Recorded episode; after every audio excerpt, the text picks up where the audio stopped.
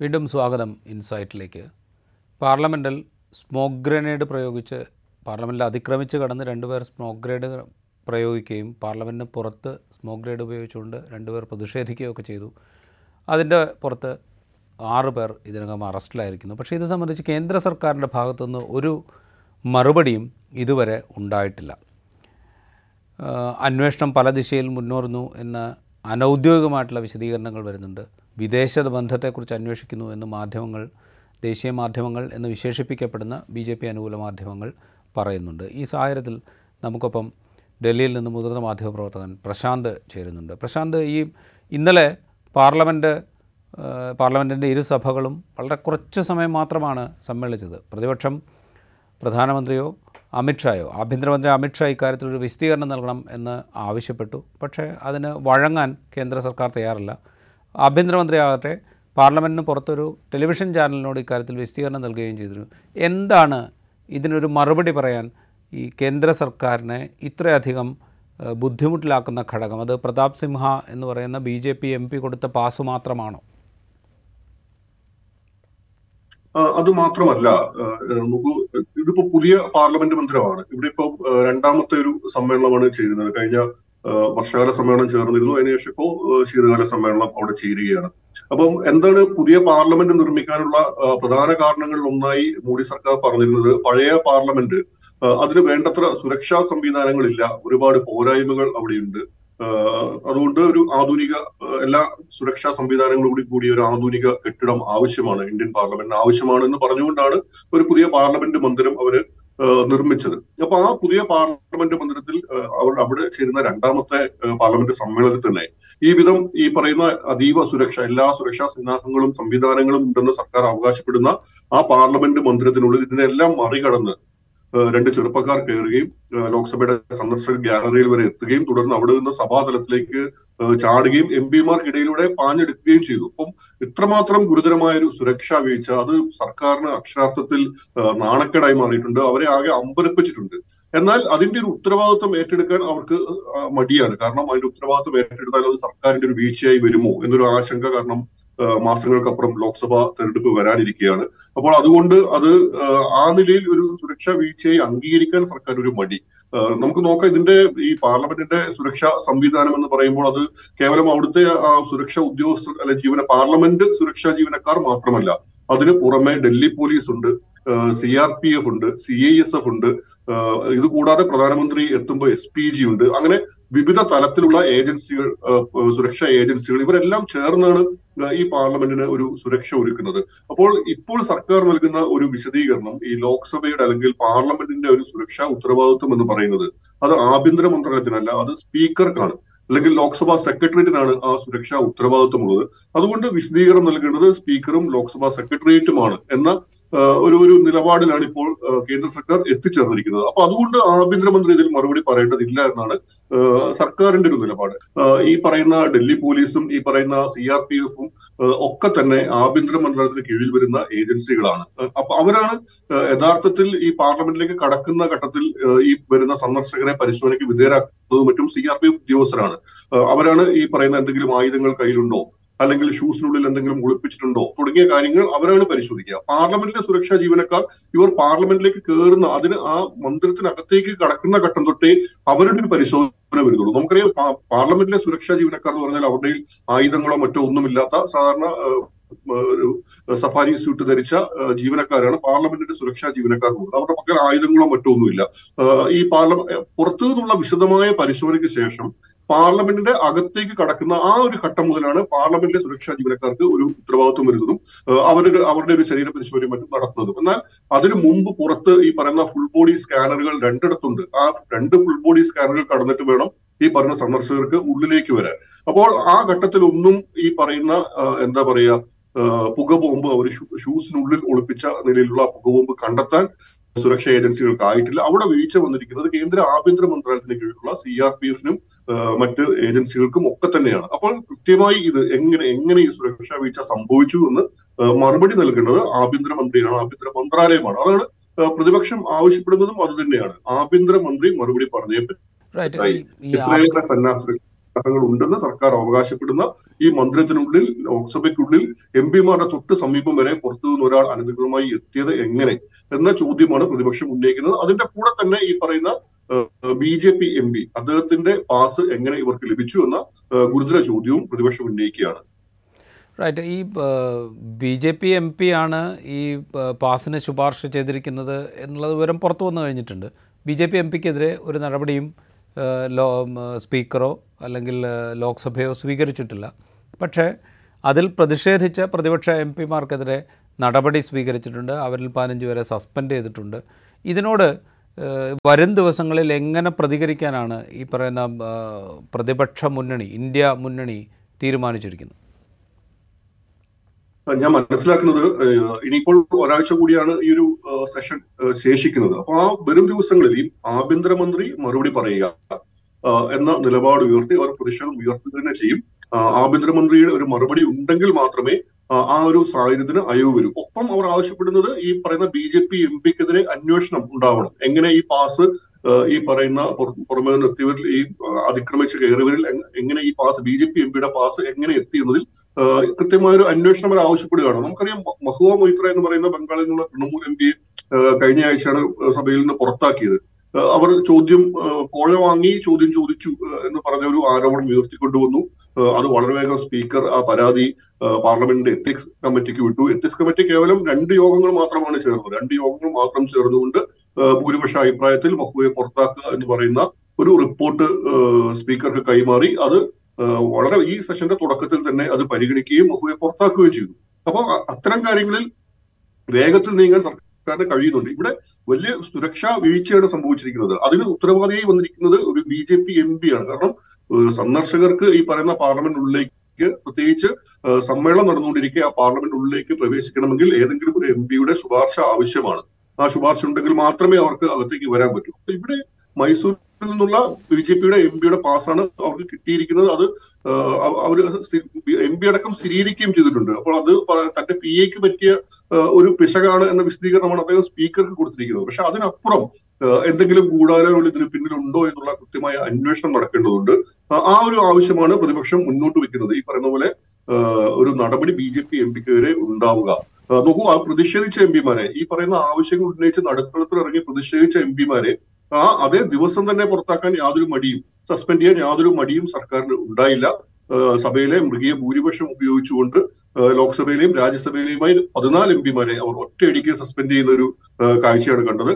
മറ്റൊന്ന് ഈ സംഭവം ഉണ്ടായതിനു ശേഷം ഇതേവരെ പ്രധാനമന്ത്രിയോ ആഭ്യന്തരമന്ത്രിയോ ലോക്സഭയിലേക്കോ രാജ്യസഭയിലേക്കോ തിരിഞ്ഞു നോക്കിയിട്ടില്ല എന്നതാണ് മറ്റൊരു കൗതുകരമായ കാര്യം. ഇത്ര ഗുരുതരമായ ഒരു സുരക്ഷാ വീഴ്ച ഉണ്ടായിട്ട് അതേക്കുറിച്ച് സഭയോട് വിശദീകരിക്കാൻ രാജ്യത്തോട് വിശദീകരിക്കാൻ ബാധ്യസ്ഥരായ ആ ഭരണാധികാരികൾ പ്രധാനമന്ത്രിയും ആഭ്യന്തരമന്ത്രിയും അവർ രാജ്യസഭയിലേക്കോ ലോക്സഭയിലേക്കോ ഇതുവരെ എത്തിയിട്ടില്ല എന്ന ഗുരുതരമായ ഒരു ഒരു കുറ്റം കൂടി ഈ സർക്കാരിന്റെ ഭാഗത്തു നിന്നുണ്ട് ഇതെല്ലാം ചൂണ്ടിക്കാട്ടിക്കൊണ്ടാണ് പ്രതിപക്ഷത്തിന്റെ പ്രതിഷേധം. അപ്പോൾ ആഭ്യന്തരമന്ത്രി വിശദീകരണം നൽകുകയും ബി ജെ പി എം പിക്കെതിരെ ഒരു അന്വേഷണമോ നടപടിയോ ഉണ്ടാകാതെയും നിലവിലെ ഈ ഒരു സാഹചര്യം അത് മാറാൻ യാതൊരു സാധ്യതയുമില്ല. അടുത്ത ആഴ്ച ഈ നിലയിൽ തന്നെയാവും പ്രതിപക്ഷം നീങ്ങുക.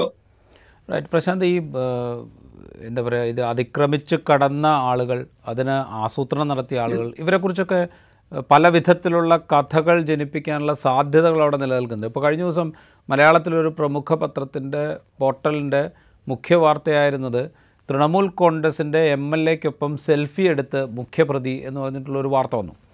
അതിപ്പം ഇന്ന് വന്നിരിക്കുന്ന വാർത്ത എന്ന് പറഞ്ഞാൽ ഈ പറയുന്ന ആളുകളുടെ വിദേശ ബന്ധത്തെക്കുറിച്ച് അന്വേഷിക്കുന്നു എന്നുള്ള വാർത്തയാണ്. അപ്പോൾ ഇങ്ങനെയുള്ള ചില ബിൽഡപ്പുകൾ അതായത് ഇവർക്ക് പിന്നിൽ മറ്റു ചില ആളുകളുണ്ട് എന്നുള്ള നിലയ്ക്കുള്ള ബിൽഡപ്പുകൾ അതിനുള്ള ശ്രമങ്ങൾ നടക്കുന്നുണ്ടോ? എന്താണ് ഈ പറയുന്ന മാധ്യമങ്ങൾ ദേശീയ മാധ്യമങ്ങൾ എന്ന് നമ്മൾ വിശേഷിപ്പിക്കുന്ന ബി ജെ പി അനുകൂല മാധ്യമങ്ങൾ ഡൽഹിയിലും ഹിന്ദി മാധ്യമങ്ങളിലും ഹിന്ദി ഭാഷയിലും എന്തൊക്കെ നറേറ്റീവ്സാണ് ഇപ്പോൾ ജനറേറ്റ് ചെയ്തുകൊണ്ടിരിക്കുന്നത്?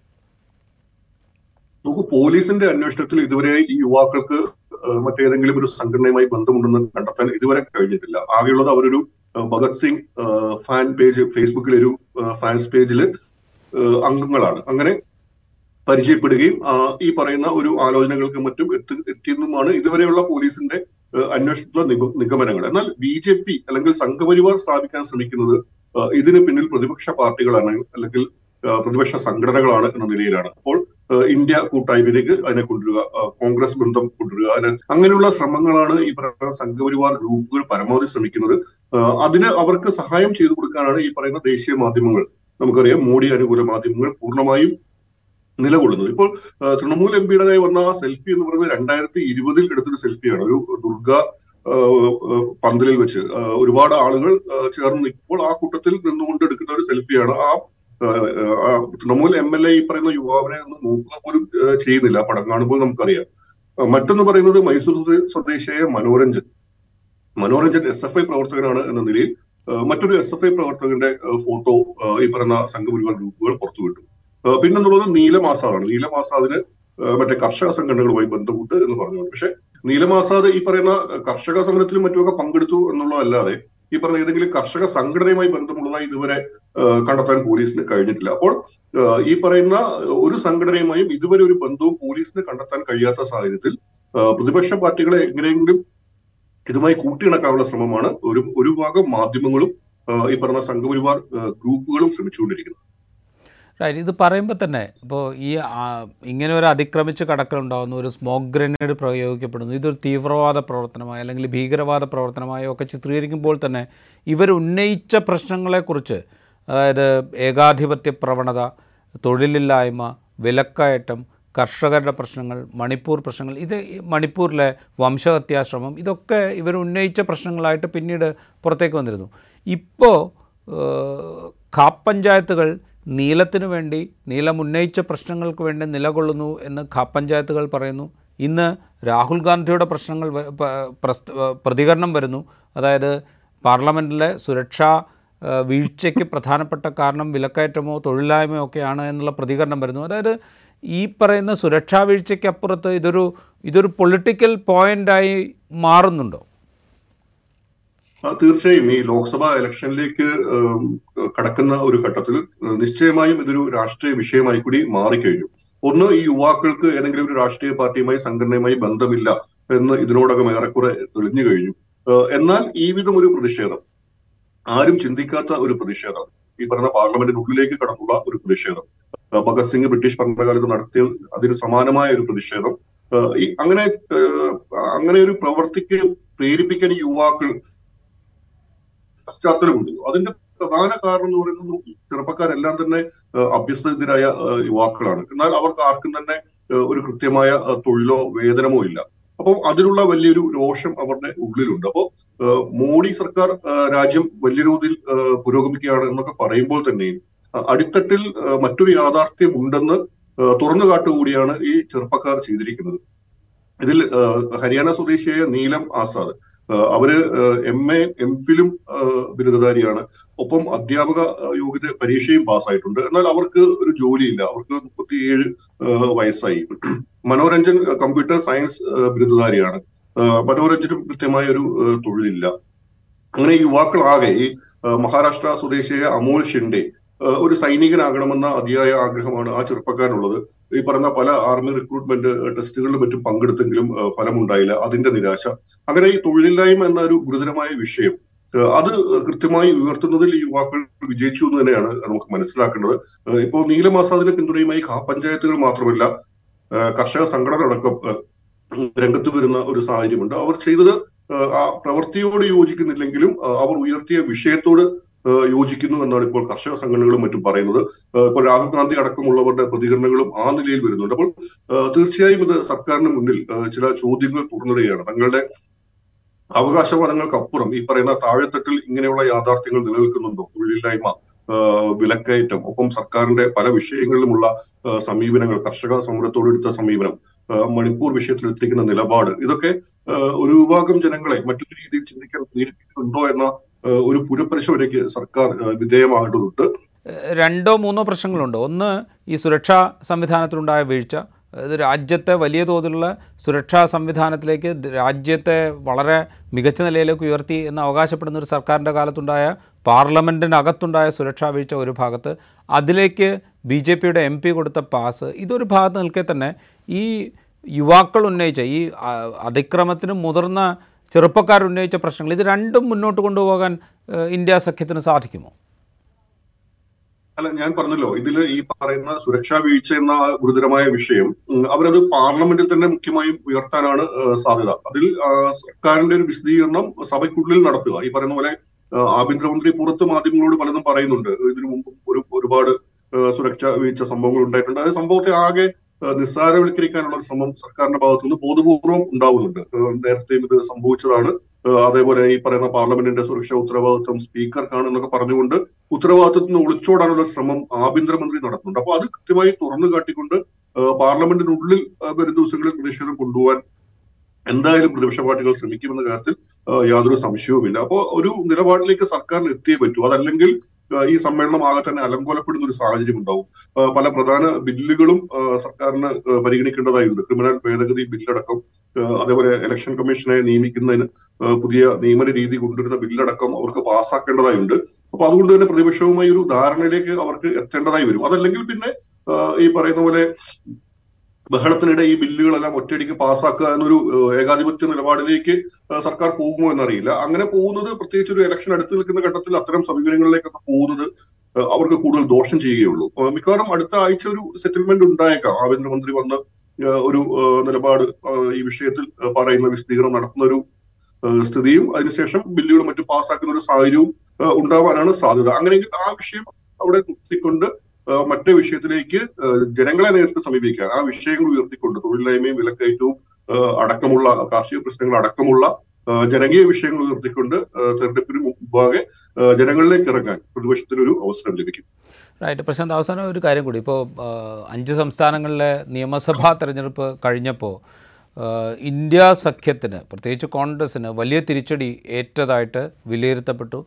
കണക്കുകളിൽ അത് ശരിയാണ് താനും. അവർ ഭരിച്ചിരുന്ന സംസ്ഥാനങ്ങൾ അവർക്ക് നഷ്ടപ്പെട്ടു. തിരിച്ചു വരും എന്ന് പ്രതീക്ഷിച്ച സംസ്ഥാനത്ത് തിരിച്ചു വരാൻ സാധിച്ചില്ല. ഇതൊക്കെ സംഭവിച്ചു. ഇങ്ങനെ ഒരു ആ, സമയത്ത് തന്നെ ഇന്ത്യ മുന്നണിക്കകത്ത് പലതരത്തിലുള്ള അഭിപ്രായ വ്യത്യാസങ്ങൾ പുറത്തേക്ക് വരുന്ന കാഴ്ചയും നമ്മൾ കണ്ടു.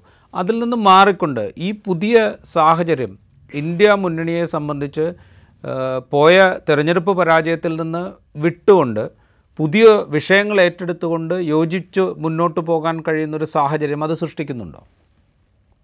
തീർച്ചയായും ആ തെരഞ്ഞെടുപ്പ് തോൽവിയുടെ ഒരു ആഘാതത്തിൽ നിന്ന് വളരെ വേഗത്തിൽ മാറിക്കൊണ്ട് ഒരു പുതിയ വിഷയങ്ങൾ ഉയർത്തി വേഗത്തിൽ ജനങ്ങളെ സമീപിക്കാൻ ഈ ഒരു സംഭവം പ്രതിപക്ഷത്തിന് കൃത്യമായ അവസരം നൽകുന്നുണ്ട്. അപ്പോൾ നിയമസഭാ തെരഞ്ഞെടുപ്പിലെ തോൽവി ഇന്ത്യ കൂട്ടായ്മ വലിയ തോതിൽ ബാധിച്ചിരുന്നു. രാജീവ് പറഞ്ഞ പോലെ പല അഭിപ്രായങ്ങൾ ആ വിഷയത്തിൽ പല നേതാക്കളിൽ നിന്നുണ്ടായി.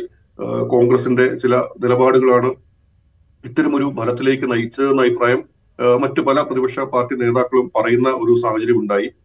ഇന്ത്യ കൂട്ടായ്മയുടെ ഒരു യോഗം ആദ്യം വിളിക്കാൻ തീരുമാനിച്ചത് പിന്നീട് പല നേതാക്കളും അസൗകര്യം പറഞ്ഞതിനാൽ മാറ്റിവെക്കുന്ന ഒരു സാഹചര്യം ഉണ്ടായി. അപ്പോൾ ആ ആ ഒരു സഖ്യത്തിൽ കൂട്ടായ്മയിൽ ഒരു ഒരു വിള്ളലുണ്ട് എന്ന നിലയിൽ പ്രചരിപ്പിക്കാൻ ബി ജെ പിക്ക് അവസരമൊരുങ്ങുന്ന ഒരു സാഹചര്യവും ഉരുത്തിരിഞ്ഞതാണ്.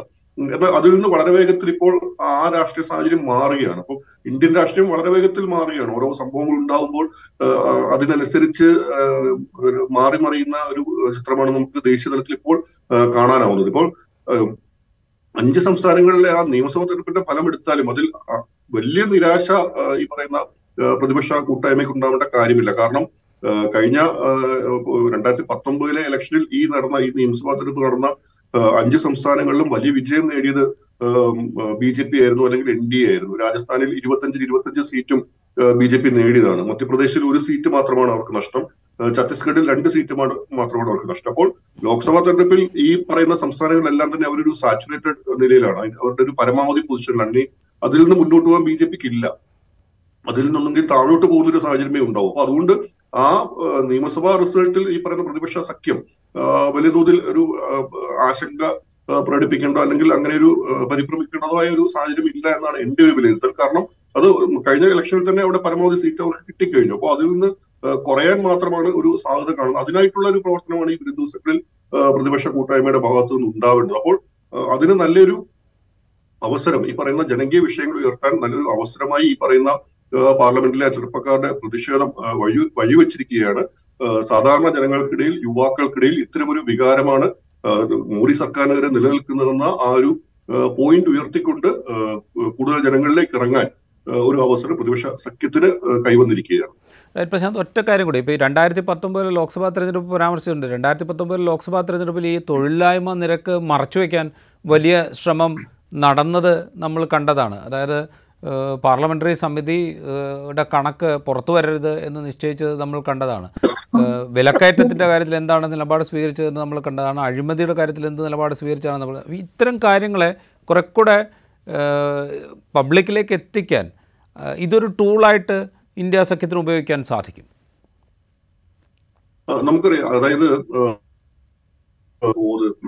അല്ലെങ്കിൽ തൊഴിലില്ലായ്മ നിരക്ക് അല്ലെങ്കിൽ പട്ടിണി സൂചിക. ഇങ്ങനെ വരുന്ന ഈ പറയുന്ന എന്താ പറയാ കണക്കുകളിലൊന്നും പൊതുവിൽ മോഡി സർക്കാർ യോജിക്കാറില്ല. അത് ഒന്നാം മോഡി സർക്കാരായാലും രണ്ടാം മോഡി സർക്കാരായാലും അതെല്ലാം ആ- കണക്കുകൂട്ടുകളെല്ലാം തെറ്റാണ്. അതല്ല യാഥാർത്ഥ്യം. ജനങ്ങളെല്ലാം വളരെ സന്തുഷ്ടരാണ് എന്നൊരു പ്രതീതി സൃഷ്ടിക്കാനാണ് സർക്കാർ എപ്പോഴും ശ്രമിച്ചിരുന്നത്. മാധ്യമങ്ങളുടെ ഒരു പൊതു നിലപാട് അവർക്കതിന് സഹായമാവുകയും ചെയ്തു. അങ്ങനെ സാധാരണ ജനങ്ങൾക്കിടയിൽ ഈ സർക്കാർ എന്തൊക്കെയോ ചെയ്യുന്നു എന്നൊരു പ്രതീതി പൊതുവിൽ നിലനിൽക്കുന്ന ഒരു സാഹചര്യവുമുണ്ട്. അപ്പോ ഇതിന്റെ ഭാഗത്ത് ഉണ്ടാവേണ്ടത് അതായത് പറയുന്ന ഈ കണക്കുകൾ കൂടുതൽ കൃത്യമായും വ്യക്തമായും ജനങ്ങളിലേക്ക് എത്തിക്കുക തൊഴിലില്ലായ്മ ഈ നിലയിലാണ് രാജ്യത്ത് മാറുന്നത്. അതിൽ അതിൽ പല കള്ളക്കളികളും സർക്കാർ നടത്തുന്നുണ്ട്. ഈ പറയുന്ന സ്റ്റാറ്റിസ്റ്റിക്കൽ കമ്മീഷന്റെ പല റിപ്പോർട്ടുകളും പുറത്തുവിടാത്ത സാഹചര്യങ്ങളും മറ്റും സർക്കാരിന്റെ ഭാഗത്തുനിന്ന് ഉണ്ടായതാണ് അപ്പൊ ഇതെല്ലാം ജനങ്ങളിലേക്ക് കൂടുതലായി തുറന്നു വെച്ചുകൊണ്ട് സാധാരണ ജനങ്ങൾ ബുദ്ധിമുട്ട് അനുഭവിക്കുന്നു താഴെത്തട്ടിൽ. എന്ന കൃത്യമായ ഒരു സന്ദേശം നൽകാൻ പ്രതിപക്ഷ സഖ്യത്തിന് കഴിഞ്ഞാൽ അത് മോഡി സർക്കാരിന് വലിയൊരു വെല്ലുവിളി തന്നെയാവും വരുന്ന ഇലക്ഷന് മുമ്പിൽ സൃഷ്ടിക്കുക എന്നാണ് എന്റെ ഒരു വിലയിരുത്തൽ. റൈറ്റ് പാർലമെന്റിനകത്ത് സ്മോക്ക് ഗ്രനേഡ് ഉപയോഗിച്ചുകൊണ്ട് പാർലമെന്റിൽ അതിക്രമിച്ച് കടന്നുകൊണ്ട് രണ്ട് ചെറുപ്പക്കാർ നടത്തിയ അതിക്രമിച്ച് നടത്തിയ സ്മോക്ക് ഗ്രനേഡ് പ്രയോഗം രണ്ട് ചെറുപ്പക്കാർ പാർലമെന്റിന് പുറത്ത് നടത്തിയ സ്മോക്ക് ഗ്രനേഡ് പ്രയോഗം ഇതൊക്കെ ഭീകരാക്രമണമായും തീവ്രവാദമായും ഒക്കെ നമുക്ക് വ്യാഖ്യാനിക്കാം. അതിനനുസരിച്ച് കേസുകൾ എടുക്കാം. അവരെ നിയമ നടപടികൾക്ക് വിധേയരാക്കാം എന്നുണ്ടെങ്കിലും അവരുന്നയിച്ച പ്രശ്നങ്ങൾ അത് രാജ്യത്ത് നിലനിൽക്കുന്നതാണ് എന്ന സന്ദേശം കൂടി അത് നൽകുന്നുണ്ട്. അത് ഏറ്റെടുക്കാൻ കർഷക സംഘടനകൾ ഒപ്പം പ്രതിപക്ഷത്തിന് നേതൃത്വം നൽകുന്ന കോൺഗ്രസിന്റെ പ്രധാനപ്പെട്ട നേതാവായ രാഹുൽ ഗാന്ധിയും തയ്യാറാവുന്ന കാഴ്ചയാണ് നമ്മൾ കണ്ടുകൊണ്ടിരിക്കുന്നത്. അതെന്ത് ഫലമുണ്ടാക്കും എന്നുള്ളത് കാത്തിരുന്ന് കാണാം. വളരെ നന്ദി പ്രശാന്ത് ഈ ഘട്ടത്തിൽ ഞങ്ങളോട് പ്രതികരിച്ചതിന്. ഇൻസൈറ്റിന്റെ ഈ എപ്പിസോഡ് ഇവിടെ പൂർണമാകുന്നു മറ്റെപ്പിസോഡുമായി വീണ്ടും കാണാം.